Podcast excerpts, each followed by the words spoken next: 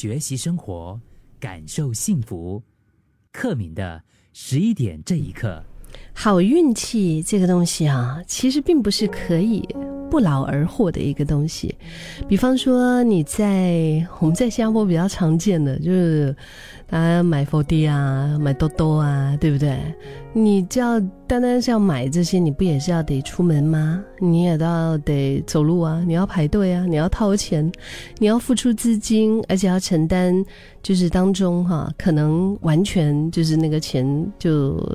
回不来的归零的一个风险。这就已经绝对不是一个毫无成本的事件了，更何况为你带来人生改变的转捩点呢？在电影《进击的鼓手》里面有一段剧情是这样的，主角就带着的爵士乐团即将要登台，那本来身为1号鼓手担当的学长却在上台前最重要那个时候，你知道他把乐谱给弄丢了，于是呢，已经把谱背得滚瓜烂熟的主角，临时就被指挥老师钦点上了台，在舞台上也拿出了漂亮的成绩单，于是呢，一举挤下了学长成为首席鼓手。但是如果主角没有在夜深人静的练习室里面，在没有人看见、没有人在乎的时候，他依然持续疯狂的练习。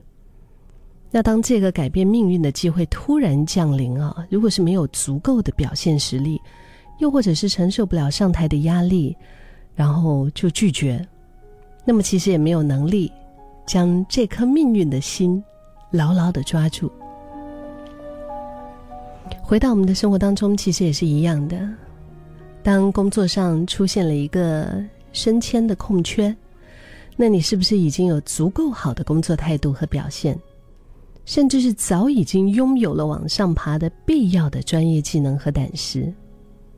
所以你才敢接手啊！哪怕是这个是一个你觉得非常富有挑战性的工作啊，至少不至于当场炸裂撑不下去，是吧？工作上是这样，感情上呢？当你遇到了喜欢的人、心仪的对象，你是不是有着闪闪发亮的一面能够被看见？也对自己真正喜欢的感情模式有一定的理解，甚至你可以足够成熟地知道怎么样应对爱情中的疑难杂症，最后也还得有把这个心意开口说出来的勇气，就是亮底牌的勇气，不然的话再怎么好的这个良缘不也是没有机会进入你的生命中吗？就是带着这种持续不懈的习惯和努力想要变好的决心前进，只有当你把自己准备好的时候，我们都知道